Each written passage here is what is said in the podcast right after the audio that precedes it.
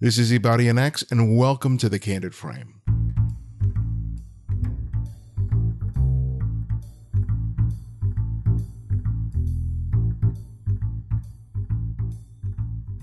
Part of my work week includes scouring the internet, looking for photographers and photography that grab my attention. It leads to many of the conversations that you enjoy on the show, but it also serves as a, as a great source of inspiration for me. I'm glad to say that I'm receiving that from the hundreds of contributors to the TCF Flickr group, where listeners of the show submit their own work. I'm pulling from these images to create a weekly video on the TCF YouTube channel in which I discuss different topics of photography. I encourage you to check it out and join the Flickr group yourself. I think it will provide a great opportunity for you to share your work and hopefully create a community of photographers who can inspire and encourage each other. Check out the show notes and the website for more info on that. I also want to let you know that I'll be teaching several workshops in the coming months. On November 8th, I'll be teaching my course, The Art of Editing and Sequencing at the Los Angeles Center of Photography. It's an all day course in which I share how to take an existing body of work or a personal project and edit it into a tight selection of images for the purpose of a portfolio or a web gallery. It's it's one of my favorite courses to teach, and if you are or intend to be in the LA area during that time, please sign up. As well, I'll be teaching a street photography workshop with Valerie Jardin on February 27th, 28th, and March 1st of next year in downtown Los Angeles. The three day workshop will provide you with uh, an intense street photography and experience and, a, and, an opportunity to learn from two photographers who have a real passion for shooting on the street. We each bring our own unique and distinctive approach, so you'll be learning from, from two people who uh, may approach the street in a very different way, but uh, nevertheless uh, can get some really wonderful images, and we hope that you'll learn from us uh, in that way. Now, whether you're a beginner or an advanced shooter, I guarantee you a wonderful and a valuable time. Links to both these workshops will be found on the website and in the show notes.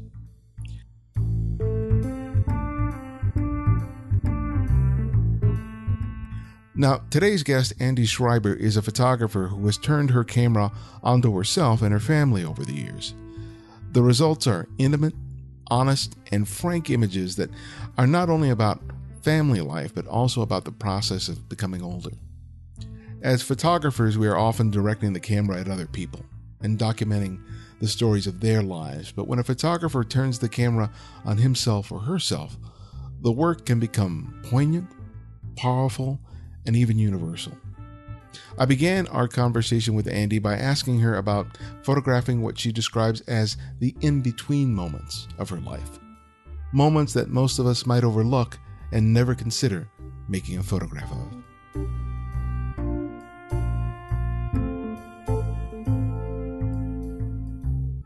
Well, I think there are moments that are, you know, seemingly less important to the family album. You know, I have tons of pictures, obviously, of our birthday parties and you know, bigger moments, I guess more family life cycle kind of moments. But um, it's really sort of the stuff that goes on every day that I find more interesting photographically.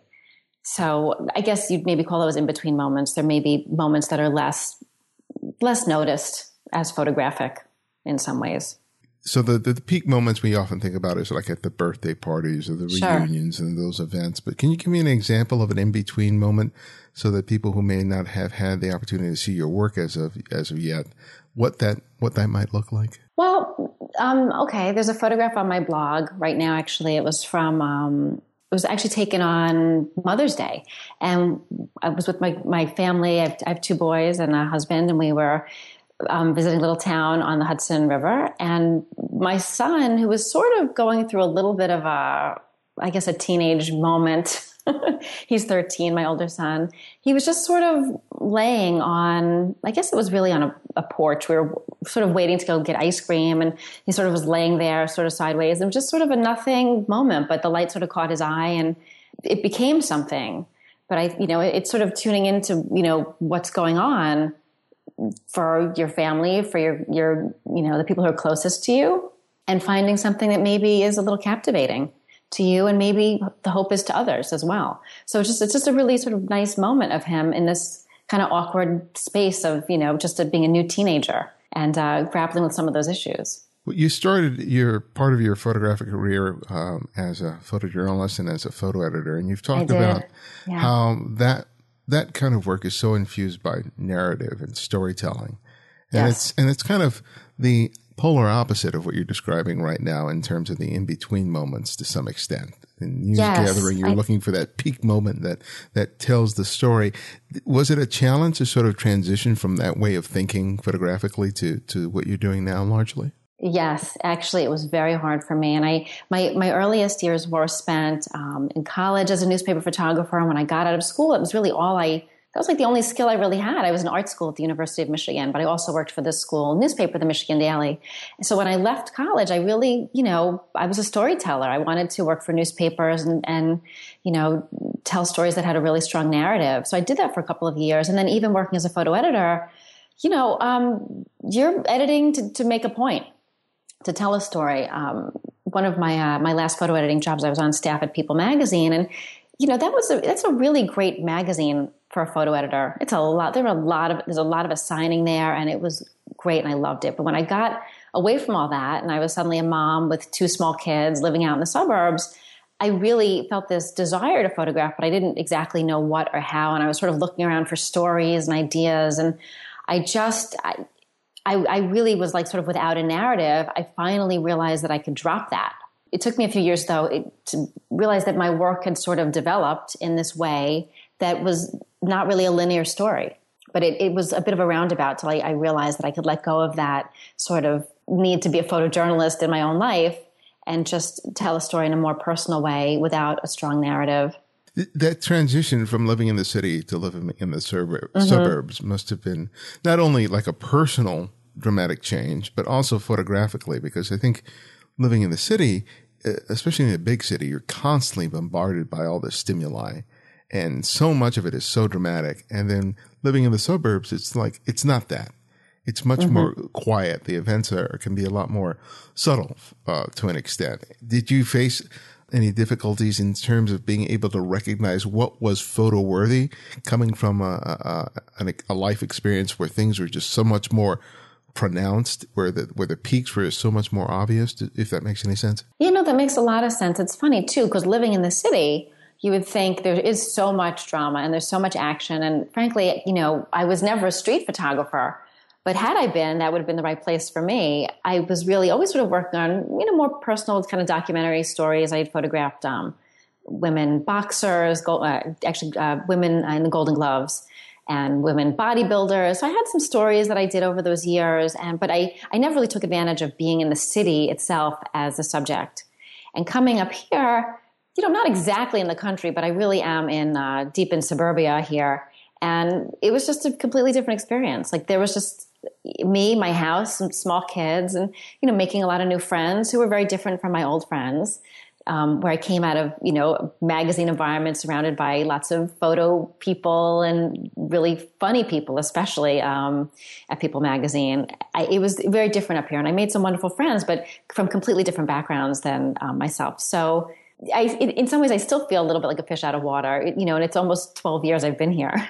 but transitioning and finding the subjects up here, I really just, I had no choice in some ways, I guess, but to turn to my own family, you know, unless I was going to go out and really try to shoot a story, you know, about, about something else, something other. But um, I think being tied to home, I really, I kind of didn't really have a choice. And I, I wanted to make pictures. So it just kind of happened here.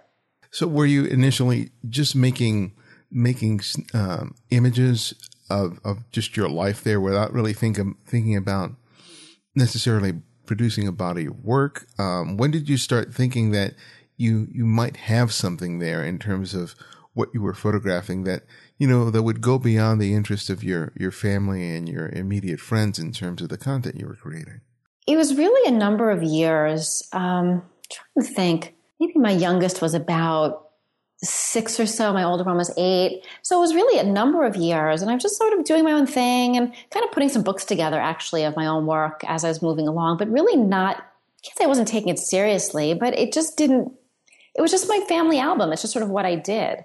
But I think a lot of what happened is that you know, my editing background really did take over because, you know, it, it is all in the edit. You know, I could um, edit broadly and keep all the stuff in, but to make it more pointed is sort of that's sort of when something comes out. It's really, you know, pulling out the pictures that are meaningful to you and and close, you know, the ones that really make your your heart skip a beat. But I, I tend to be a very ruthless editor, and I think that's sort of what I did to my own work. And then I realized that I had a little more there than I thought. But uh, until that point, I was making family albums. I mean, no joke, my family albums every year, and I, I do them through Blurb. They're about five, six hundred pictures of just stuff, and from with from that pile of stuff comes my work with a very careful edit. Mm. So, you know, there's that Cartier Bresson uh, expression, it takes a lot of milk to make a little bit of cheese. That really is very true in my case. Are you constantly shooting or were you constantly shooting uh, when you when you first started? You know, you're raising kids. There's so much stuff that you have to do during the course of the day, uh, yeah. even without picking up the camera. So how did you, you know, make make the time for it, for, you know, photographically? Were you shooting every day? Would you shoot every once in a while? What, what was your process like? It was really very random. I got to say, um, there were times when I felt like, well, you know, okay, I'll bring a camera, and times when I just didn't feel like up to dragging it. I had enough, you know, bags full of diapers and sippy cups and snacks where I just couldn't bear to bring the camera along. So it was sort of random and sort of when the mood would strike me. And, and I'm still in some ways that way. I don't always have it going. You know, I will have it around on a vacation, and and um, I, but I do feel when I have a camera with me, I really can't relax. You know, I, I feel like every moment is a has a possibility. So I, it's hard actually. So I, I when I really do want to kind of relax, I do leave it behind. But on vacation, it is generally around. I have to say, and you know, there's always a camera nearby. You know, in my house on a shelf somewhere close, and there are moments where I'll run and get it. So how did your your family and friends respond to that? Because everyone is used to having a camera around, but they they usually uh, assume that the camera is only bringing out to document something quote unquote special. And if you're you, you know you're photographing events that most people would think, why would you want to photograph that? So what what did they make of you? having a camera? I, I, think there were definitely some moments where I remember some friends saying, What are you doing? Why are you taking a picture of that ponytail? Or you know, what are you like? A little bit puzzling. I think at this point they're sort of used to me. Um, we were out with some friends over the weekend, and and I ended up with dessert. It was a bowl of um, blue ice cream. Just I, it looked fun. It was like I guess you know what the kids usually get. My kids are away at camp, and I kind of miss them, so I got this a few scoops of this blue ice cream, which was called Cookie Monster, and of course, then there I am photographing it at the table and I'm surrounded by friends and they're just sort of like used to me now. It's really very funny when I think about it. But they, I think in the early years, um, when our kids were all young, they were like, what is she doing? and why? What's her agenda? your kids, especially, um, were they sort of relatively easier subjects then than now as they enter uh, teenagehood? Uh, you know, they. I guess so. I mean, they, they're still extremely generous with me. So I guess I'm a little, I think I'm almost more conscious about it than they are, where I don't want to bring the camera out too often and I don't want to wear up my welcome. And I'm very careful about those moments. Um, I don't really want to pester them, but so far they really haven't shut me down. Although we'll see how complicated things get around here as they, you know, really develop into full blown teenagers and, you know, with all the issues that that, that brings up. But so far we've been okay. I just uh, I, I am I'm definitely conscious of it. I don't know if they are yet, but mm. they you know I'm still waiting for them to pull the plug on me. But it's so far so good. well, there are ever issues of, of, of privacy because I think most people are very protective of their families, and uh, you know there have, there's been a, a, long history of photographers who have used their own personal family life as as the the raw material for their for their art, but uh, mm-hmm. considering that you know some of the images are, are very intimate and very personal, do you ever have some qualms about what pictures you choose to share with your audience, be it in a, in your blog or in in the books that you've produced? Um, you know, I really haven't yet. I, I, I, listen, there are definitely pictures that I have not, I wouldn't even consider posting or sharing. And frankly, you know, my, my kids walk around without towels on after they just, they are who they are. And, but those pictures, I, I'm not even making so many of them. I think when they were little, it was kind of more fun to grab them in the backyard naked, you know, but, um, maybe I'm doing a little more censoring as their mother, and I, I should know better as well. So I am definitely careful about that stuff, and I certainly wouldn't want to put anything out there that embarrasses them. But for the most part, they're really pretty comfortable as who they are, and that you know, that that may change. But they they really like the posts. You know, I will try to post say on their birthdays with a little birthday wish, and they're always really very. Um, excited and I get a big hug from them and it's really lovely actually they they take it in stride which is which is great and I'm very appreciative of that. Well, the work that turned me on to you was your most recent work, Pretty Please, in which you turned the camera onto yourself, and you're exploring exploring issues of growing older, of uh, sexuality, of, of, of identity, and you know I look at those pictures and they're so raw and they're so vulnerable and they're so open. Um, personally, even though I'm an avid photographer, I would have a hard time turning uh, a camera to, uh, on myself in such a uh, in such a courageous way, uh, as, as, far as I'm concerned. Tell me about the you know the idea behind those images and why you felt that they uh, that, that that was something that you needed to explore with your camera. Well, it really. When I say it happened organically, it really did. I'm I'm a very poor planner with my own work. I really am. Um, so, you know, over the years, as I was photographing my family, I would sort of turn the camera myself, just kind of, I don't know, out of boredom, out of emotional something that I was going through. But really, with honestly not a whole lot of thought. And again, it took a few years before I realized that this was sort of cooking all along.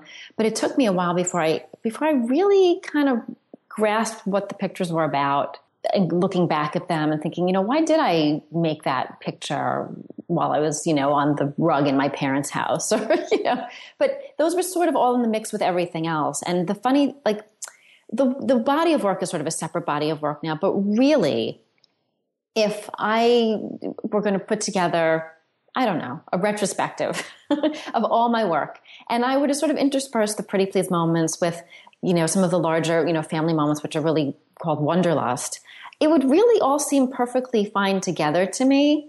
They're sort of separated right now for the sake of having a website and, you know, needing galleries and having to put them into some kind of order because otherwise it's just this massive, massive pile of pictures. Mm-hmm. So they, they came about organically. And I, once I started really looking at them and trying to put words to them, I, I realized what they were about for me you know, which was about, you know, life is changing and things are changing. I guess that's always going to be the case. But I think somehow at middle age, those changes are suddenly more noticeable than they are, say, in your 20s or 30s. And, you know, even though those are years with lots of change and, and flux in, you know, a young adult's life, um, your 40s are kind of something else. Like things really do shift uh, physically. And um, I think your mental, your attitude changes a lot as well. You, you described the term invisible 40s that you'd heard that in your 30s mm-hmm. and that you really didn't know what that meant until you were in your 40s. Can you explain what that uh, what those two words describe and how they related to to your experience? Yeah, and it really is sort of just about my experience because I really don't know how everybody else feels. But when I when I heard that term, I was really at the time um, still a pretty young parent. My kids were little. You know, I was in my 30s, and I thought, what what does that mean? Because I really felt. Um, I may have been tired and sort of beleaguered as, a, as all younger parents are. Um, I felt really sort of, I guess, more vibrant, more necessary. I was certainly fertile and, you know, things were cooking. So, you know, we, we had even tried to have a third child and that didn't work out. So it was certainly a very busy decade for me, my 30s. um, and the 40s really were very different. And I think, you know, I've never been somebody that really has cared about what other people think of me, but I did notice, I did start to notice and feel that I was sort of out there not as, um, I guess, not being seen the same, same way.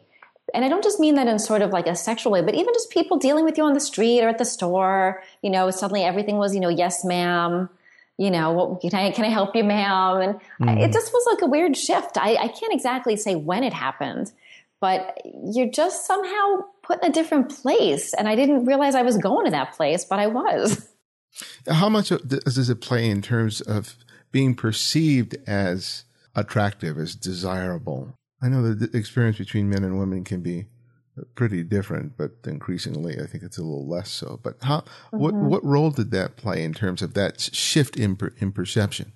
you know, it's interesting. I think when I was in my 20s and probably my 30s at some point, you know, I felt did I feel attractive? I mean, you know, I would get attention here and there. I was never, you know, never like busy in the bar scene. I was never really pick upable, but you know, you would get a different kind of attention, I guess. And I wasn't aware that it was going to be different than anything else. I just thought that's the way it was going to be. And somehow that type of attention does change as you get into your 40s. I mean, I still feel like I'm an attractive person. I'm a nice person. I'm friendly. I'm engaging with people.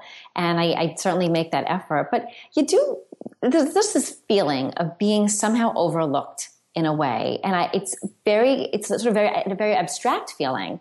But that's, I think, what these pictures really relate to. That feeling of just sort of, where am I now? How did I get here? Mm. And, you know, and, and going through your 40s is especially, you know, with, with kids, um, they become your life. And so it's, I think, the experience of a lot of people, both men and women, is that, and maybe a little more for uh, for women historically, is this feeling of losing a sense of yourself, supplanting that for the sake of your your your family. Do you find that that in some ways this this body of work and the way that you're approaching it is a way of sort of reclaiming yourself, uh, about creating uh, defining your own identity in the midst of all the things that you you have to do that make up your life today? I do. There is certainly like a taking stock of this moment kind of thing, whether that's to validate my existence as somewhat separate yet still an integral part of my family. Um, I'm just trying to think. It feels to me a bit.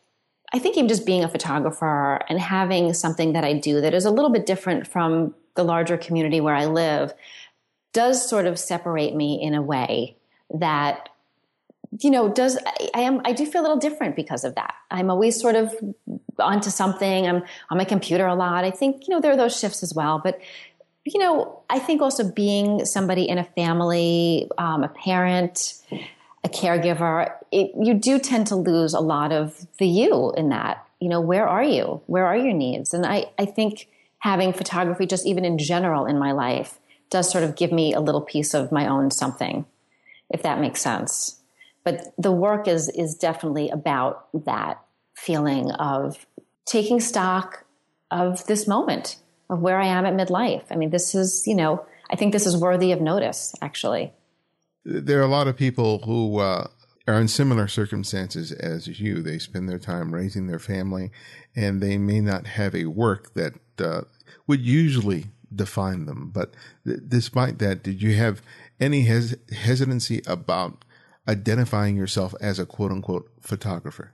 Um, you know, it, it is kind of funny actually. I, I didn't really have a hesitancy, but there was a certain point where a friend asked me to photograph um, her son's bar mitzvah. And I really did hesitate to, I, I just sort of didn't want to take the job. I didn't think I could do it. And it was a little bit odd. So even putting myself out there like that publicly, I did do the job and people would say to me, Are you here as a guest or are you here as the photographer? And it was just funny to sort of separate myself and say, Well, no, I'm here as the photographer. you know, very different than how they normally see me at school pickup or, you know, out for a cup of coffee with a friend. But so that, I think that moment was sort of a little more telling for me. And now I'm, I'm sort of like the neighborhood photographer in a way. It's just, it's just a little funny. Um, and I don't know if actually most people really separate what I do, sort of say at an event or party, um, versus what I do personally in my photography. I think they probably just see it all as one big whole thing, but I, I really do separate the two. It's, you know, my client work is very different from my personal work. Occasionally, I will get a personal picture when I'm working for a client. And that's sort of part of my motivation and why I like doing it. You know, I like having access to parties and people and shoes and you know, it's sort of my, my version of street photography where I'm invited in. I was just interviewing another photographer who uh, has an impressive body of work, uh, but they have a normal day job that mm. has hmm. nothing to do with photography. And mm-hmm. his and your work, I think, are exceptional. They're wonderful bodies of work. And yet, if to a lot of people's minds, they feel like they can't claim, they feel like they can't claim the title of photographer because they don't make a living at it. Mm that mm-hmm. somehow that that being compensated for it financially is allows you to lay claim to that to that name. And I think Yeah. that's and that's why I kind of asked you that question because um, you know here in this country we get so defined by what we get paid to do. Yes, and, And- what you put on your W two at the end of the year. Right. No, really, I, I remember sitting in a meeting of at our you know local temple. I was on this. I'm actually on the arts committee, and somebody was saying, "Oh, so and so is not an artist because he doesn't write artist on his W two at the end of." And I said, "That's just bullshit. Are you kidding me? I mean, that's ridiculous. We don't all make money off our art. I mean, it would be lovely if we if we could, but that's not why we do it." Tell me about um, the first book that you uh, that you did. I think it was Lush Light. Yes. Tell me about the process of going through the many images that you had to, you know, to edit them down into that workable, into a workable, you know, collection for that for the first book. Because you had produced a lot of work by that time, and even though you had the experience of being an editor, what were some of the challenges in terms of, you know, putting something together that you felt was cohesive, was strong, and that was a, a clear representation of that body of work up to that point? You know, it's funny when I look at that book. Um, it really, for me, represents the early years um, as a parent. I mean, not quite the infant years because th- that's not in that book. You know, my kids are still pretty little, and at the time, I, I had a shared blog um, with a friend of mine who was a writer, and we would take turns. I would post a picture, she would write, then I would sort of respond with a photograph, and we went back and forth. That blog was called Full Constant Light, and it was it was really we, we only did it for a year. It was a really good experience for me, and great to work with um, this friend of mine who's a terrific writer. Her name is Carrie Lifschultz. You know, so when I I guess went to put that book together, a lot of the work in that book came from our blog, but some of it didn't. And there were things that I went back to and I realized I had overlooked. But again, it was applying a really hard eye to what was there to sort of pull together. There are not a lot of photographs in that book, maybe 35 or so. At 30, I don't think there were too many. Um, it was a very interesting edit. And they're in some ways all over the place. When i look at the book it's like well you know there's a picture from behind my steering wheel and then you know there's a picture of my kid losing his tooth or you know it's a little bit all over the place but somehow i don't know exactly why it came together. And i guess it was sort of in the sequencing which was you know not chronological but just sort of based on how i felt it should look. It was pretty intuitive process i guess but um, again, applying a very harsh and sort of ruthless eye to it to pull it together. I was really surprised actually because that book um, won an honorable mention in Blurb's Photo Book Now competition. I was shocked. I was shocked. I couldn't believe it. I just thought, you know, these are my family pictures. Who's really going to care? You know, and so that was sort of a really good moment for me to sort of realize that what I was doing was really a little more worthwhile than maybe I, I had thought. And when you're, you know, collecting the imagery that you were considering for the book and planning uh, and just choosing, did that happen all on the computer? Did you make small prints and sort of sort through those to try to figure out what would go in and what would go out? What what were the mechanics of the process of actually just choosing them? And is it any different now than it was then? Um, I think I probably did it all on the computer at that time. I have made printouts for things.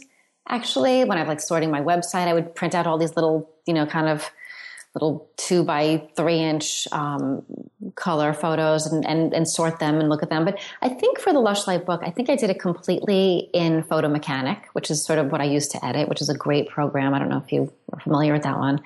And I think I sequenced it in there and and then I just laid it out um, using Blurb software, you know, using their Booksmart software and and move some pages around and you know, I, I think I did it completely on screen actually, and um, I, I don't think there's any anything else specific to that really, but just again playing with it a lot. And I tried a couple different covers, and I sent some covers to different friends. I like made some screen grabs. What do you think? And you know, I, I wasn't quite sure, and it, it just it came together with a little bit of help from my friends, and, and mostly just me on the computer messing around with it. But it, it's an, it's a nice little book actually. I kind of forget about it and, and don't really pull it out that often. But I'm, I'm always surprised by what's in there. In terms of gauging people's reactions to your work, family, you know, will take a look at the work and they'll go, "That's really nice." nice photographs, yeah, and without any real appreciation or understanding of of what you're doing. And I think as photographers and artists, we we really kind of need that kind of informed feedback. So, where did you where did you end up finding that? Was the blog a, a, a, really key tool for being able to do that, or did you find find it elsewhere? Um, so you're asking specifically about feedback, uh, right? Feedback, or or just sort of a, a place or a group of people in which to jack in in terms of your your artistry and your art because I know that as photographer as a photographer I work in isolation a good amount of the time but I have a few friends whose work I respect and it's not necessarily that I'm asking for feedback in terms of what do they think about this photograph but it, it allows me a level of engagement that that provides me the opportunity to think about what I'm doing and to have some perspective on what I'm doing. Mm-hmm. I think that's so important, actually, to be able to reach out. I, I also feel very isolated. You know, being in the suburbs, I, am not so much sharing work with friends. But when I when I really started the blog, it was you know a lot of friends that sort of signed on to get the you know the blog posts, and you know I'd get an occasional note back. You know, great picture, love that moment, whatever. You know, and that was really nice. I think that was sort of the beginning of my sharing. And then, you know, in some ways, Facebook has been such a huge thing for me. I, I've made so many friends, and not just you know Facebook friends, but real life friends where I've I've met them offline, you know, and and we have shared work, and so I've really I think developed such a nice community of photo friends, photo minded people um, uh, through Facebook, and that's really kind of what I try to use it for mostly. I, am very sort of careful about what I what I put out there on Facebook. I don't want it to just be every thought that runs through my head, but I try to make it mostly about photography. Mm-hmm. But I've, I've, really met so many nice people through um, Facebook and Flak Photo Network, and uh, really great people who've been very very supportive. And I really reached out to for so many things. You know, everything from um, help editing to decide you know how do how do you decide on an edition size? And and I and I've printed postcards and they look terrible. Can I can I send you one? What do you think? I mean crazy stuff. But I reached out more times than I could count to to kind of to really new friends and, and some strangers. But it's been really really helpful for me and I, I really appreciate the connections I've made there you, you took a workshop with uh, the great Larry Fink, who is a wonderful, wonderful photographer. I did. It was a short, it was a quick workshop, actually. It was two weekends, um, about a year and a half ago through ICP. Two, two weekends are about a month apart. Yeah, and there was a quote that uh, that you really resonated with, and it was "Attraction is proportionate to destiny." And I was hoping that you would explain to me what what that what that meant to you. Well, actually, know, it's funny. I took another workshop with Larry Fink when I was I was living in the Boston area, and that's when that quote.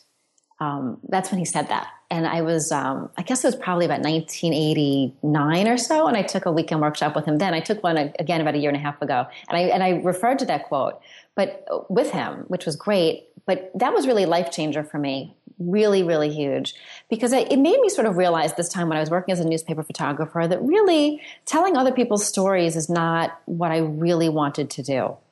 And it helped me to leave my newspaper job. I was working for a small daily outside of the Boston area in Marlborough, Massachusetts.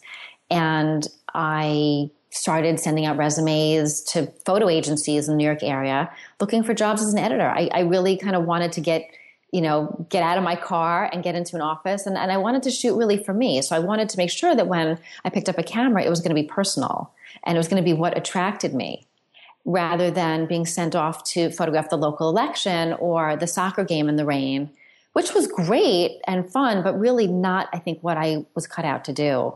Um, ultimately, it was that was a really lonely job. It was a lot of you know sitting behind my steering wheel eating lunch, you know, in my car. I mean, crazy stuff and, and really late nights and just driving a lot and was not what I wanted to do. But that quote from Larry Fink all those years ago, in about, say, you know, 1989, really, really stuck with me. And it's informed, I think, many of my choices, my career choices and my photographic choices in terms of subject and how, and how I approach that subject as well. What exactly do you take it to mean? Well, I think it means really follow your heart. You know, figure out what it is that that makes your heart sing, what attracts you. I think you know that's really what you should be doing, and and that's just that's just not for photography. That's for anything.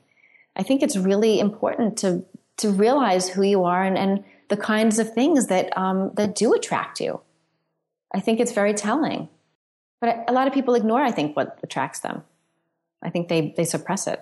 Or they get lost in the everyday Yeah. stuff of life, and it's uh, Yes. And only later, when they you know get older, they realize that there's something miss there's something missing, and it's often oftentimes some means of self expression. I think that's what so many people end up you know discovering photography or or music later on in life because it's you know they've been focused on pursuing all these other things that have little to do with their own personal passion or what they need or want from their own lives. And then at some moment they realize oh i need something for myself for the sake of myself. Mm-hmm. and and hopefully they can find it and thrive in it. And i think that uh I think this that's one of the reasons why this show resonates with so many people because while there are a good number of photographers who listen to this show who are working professional photographers, I think the great majority of people are pursuing just that, trying to find some way of being able to create something for themselves that that is very very personal. Yes, and and sadly, we don't always get paid for our personal work. You know, that's not really what what it's about. You know, I think it's just a really, for me, it's sort it, it it's shaped so much in terms of what I do and and how I make decisions. Ultimately, I, you know I really want to do what it is I feel I should be doing, and that's generally when I work my best you know, I will do jobs for other people and I have some clients here and there and that's great. And I, I really like that work. It's nice. But I think, um, you know, I, I, choose to live my life in a certain way. And that really just stuck with me. And uh, Larry Fink is, is full of great quotes, but that was the one that I, I really hung on to. It seems like you, you experience a lot of support from your husband in, in your work. I do. Uh, can you tell us about that? And could you imagine still producing this work without that?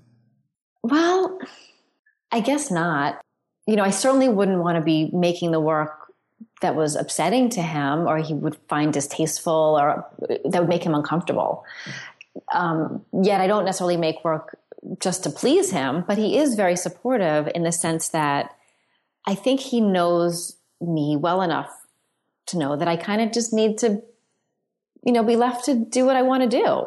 He doesn't, um, he's just supportive and understanding if I need time to work and, you know, if it takes me away from our family or more into my family, um, as the pictures sometimes go, then he's really, really good with that. I think he's just, I think it's really a question of just being extremely respectful of who I am and what I, what I need to do. So I'm very, very lucky. You know, I, there have been a few moments where I've said to him, do you mind if I post this picture? And those are, you know, actually maybe some of him and some of me, um, that I, you know, I would sort of want his blessing. Mm-hmm. I wouldn't want him to be uncomfortable with it, me in my underwear, for example. And I, he, he's miraculously not uncomfortable with that. So it, it is really nice. I, I, I don't take it for granted at all. He's pretty terrific. Do you, do you, have you ever gotten any pushback from people in, in your family or a community of friends that, you know, that don't get it, what you're doing and, and, and they have an issue with it? You know, if they have an issue, they really haven't taken it to me. really, um, they're they're mostly pretty supportive. I have to say, for in, in whatever way they can be supportive. You know, I, am not surrounded by the most, say, um, you know, people. I don't, I'm not surrounded by people who are literally doing things that are very creative in terms of making art. They live creatively, and they, you know, everybody has their own their own passions and the way they do things. So it, it is a little hard sometimes. I just I put myself out there, and sometimes I get a really great response, and sometimes you know there's a there's a lesser response. I don't take it personally either way. I think some people sometimes just get it, and sometimes they don't. And maybe they comment when they do, and maybe they're quiet when they don't, and that's okay. You know, I think it's um it is hard though, just in general. I you know putting work out there and and you know being so public with especially pretty please there, there has been a lot of commentary on it that has been a little tough to take mm-hmm. um, i'm trying not to pay too much attention to it but um, I, I, was really surprised actually by um, i don't know if it's a if you call it reactionary just some very conservative people that chimed in on the work and i know they're out there but i'm generally not surrounded by them so it was very different for me to have uh, the work put out there like that were you kind of blindsided by it? Had you not expected? Had you expected you would get some negative reaction to it, but not the, the type that you did receive? Uh, blindsided, I guess, is the right is the right word in a sense. I mean, I kind of knew. You know, my pretty please was on the um, the Huffington Post last week, and I kind of knew that that sort of meant you know the work could go kind of viral in a way, and I, I sort of was prepared for that and the, I have read some negative reaction, you know, negative commentary from other posts, you know, on um, urban, uh, was it, um, sorry, beautiful decay or um, feature shoot, you know, here and there. But the, the, for the most part, it was pretty benign. I wasn't too concerned about it. I wasn't really quite prepared for what was going to go on um, after the Huffington Post um, put the feature up, not only on their main page but also on their Facebook pages where it appeared as well. I mean, I, I mean, some really, really harsh commentary. So there was a point where I just had to stop reading it because it was really like I, I didn't respond to any of it because I really couldn't, and it was. I think we're, you know, people are just going to misunderstand your work, and I, I think I just have to be okay with that. Yeah. Well, I look at the Huffington Post as the bridge under which the trolls choose to live. um, it's like it's just it's just that's great. It's just there's there's nothing as in, regardless of how innocuous the the article is. There's going to be someone in there who's just going to say something nasty just for the sake of saying something nasty. So yeah, know. and I think generally people the people who do comment online tend to be the people who have something negative to, to say. You know, like you, if you go on a vacation and you have a terrible time and you're going to go onto TripAdvisor and that's when you're really going to complain. It, it's rare that the person has a wonderful time goes on to TripAdvisor say it was great. You know, it's it's the people who have negative commentary that tend to post. So I re- I do real I do you know I realize that it's okay, but I I'm, I'm okay with it this week. Last week it was a little rough. yeah. Well, tell me about you know going out there and getting uh, your portfolio reviewed for for galleries and, and so on. What's mm-hmm. that? What's that process been been like for you? And you know, what have been some of the the best things about it, and maybe some of the worst things about it? I've been to a handful of portfolio reviews. I'm certainly not a seasoned veteran. Been to just a couple. It is a great, I think it's a really good process for anybody because it does force you to pull the work together and be ready to talk about the work and present it.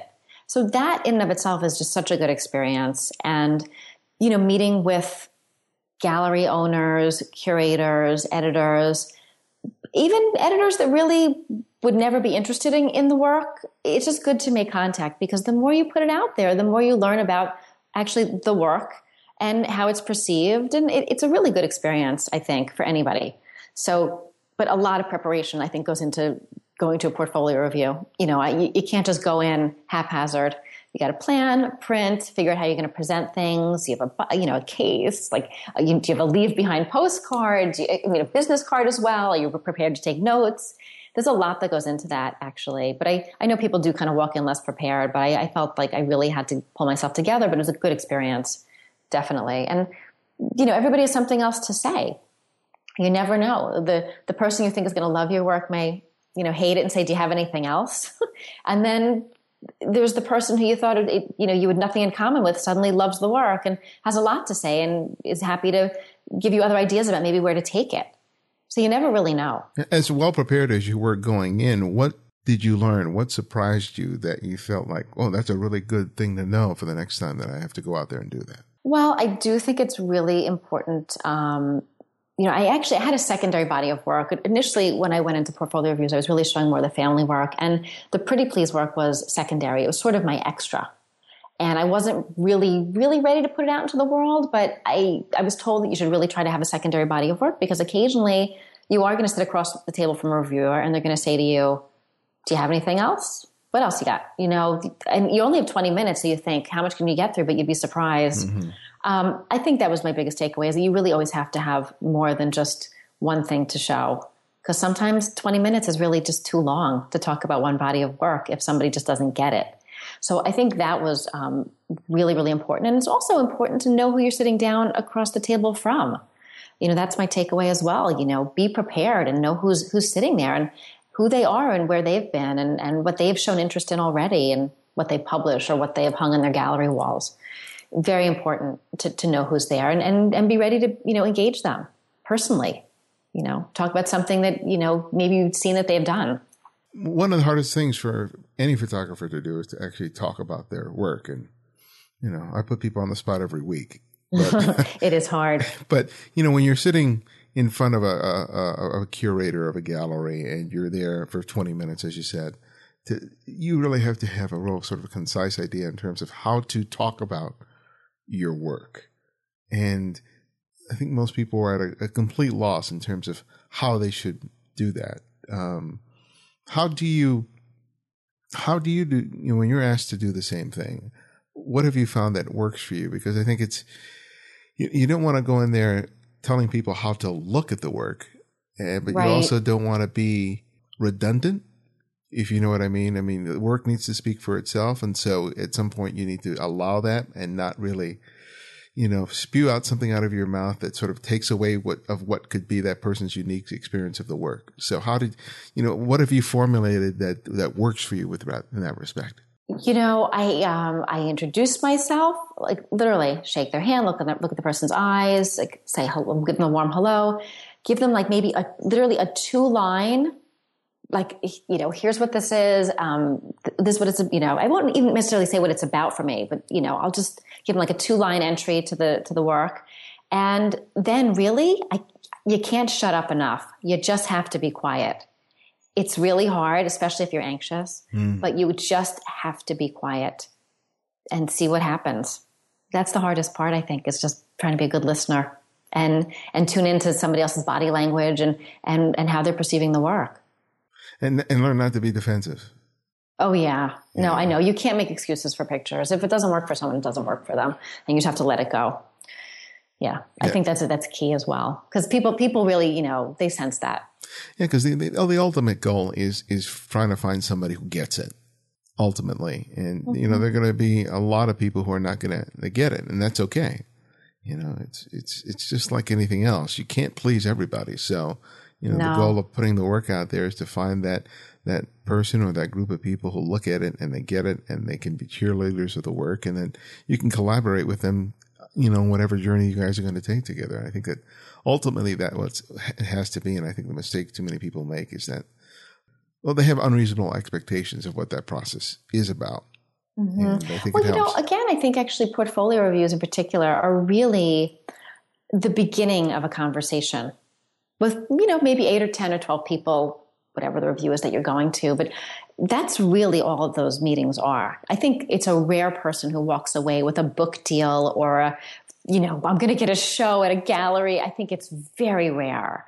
And mostly what those meetings are about, they're just beginnings of conversations that really it's up to you as a photographer to try to continue to be engaged with someone after you walk away from that table you know, what do you do two weeks later or two months later, or even two years later? How do you contact that person and, you know, and stay in touch? But that's really all a portfolio is. It's just the beginning. Well, my, my last question that I ask each guest is I ask them to recommend another photographer for our listeners to discover and explore. And it can be anyone, hmm. someone you've long admired or someone you've recently discovered. So who would that one photographer be and why? Oh boy.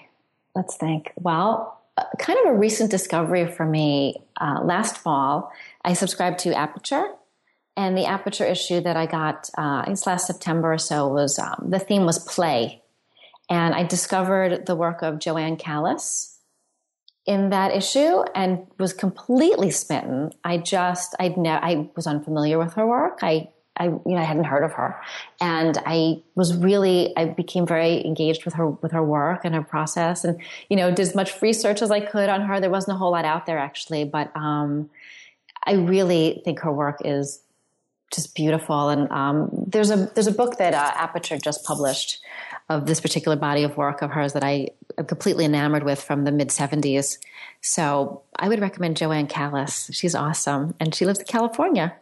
Oh, and where can people go to find out more about you and, and your work? Oh, goodness. Let's see. I guess the Huffington Post. no, but I have a website. Um, it's uh, andischreiber.com. And I have a blog as well. You can actually find it through the website, but the blog is called Wonderlust. That's one word. And um, yeah, I'm sort of around. People can find me. I'm on Facebook too. So oh, say hi. Thank you so much. I, I love talking to you. Thank you so much. It's my pleasure. Thank you so much. I really am happy to happy to meet you and speak with you as well. It's a, an honor to be here.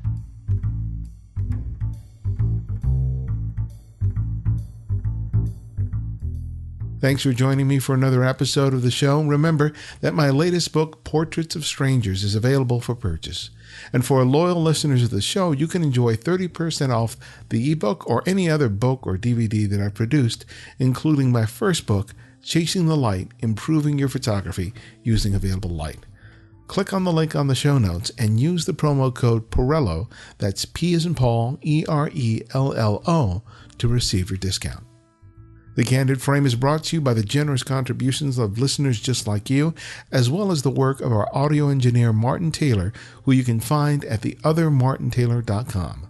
And our music is from Kevin MacLeod, whose royalty free music can be found at incompetech.com. And this is Ibarionex, and this is The Candid Frame.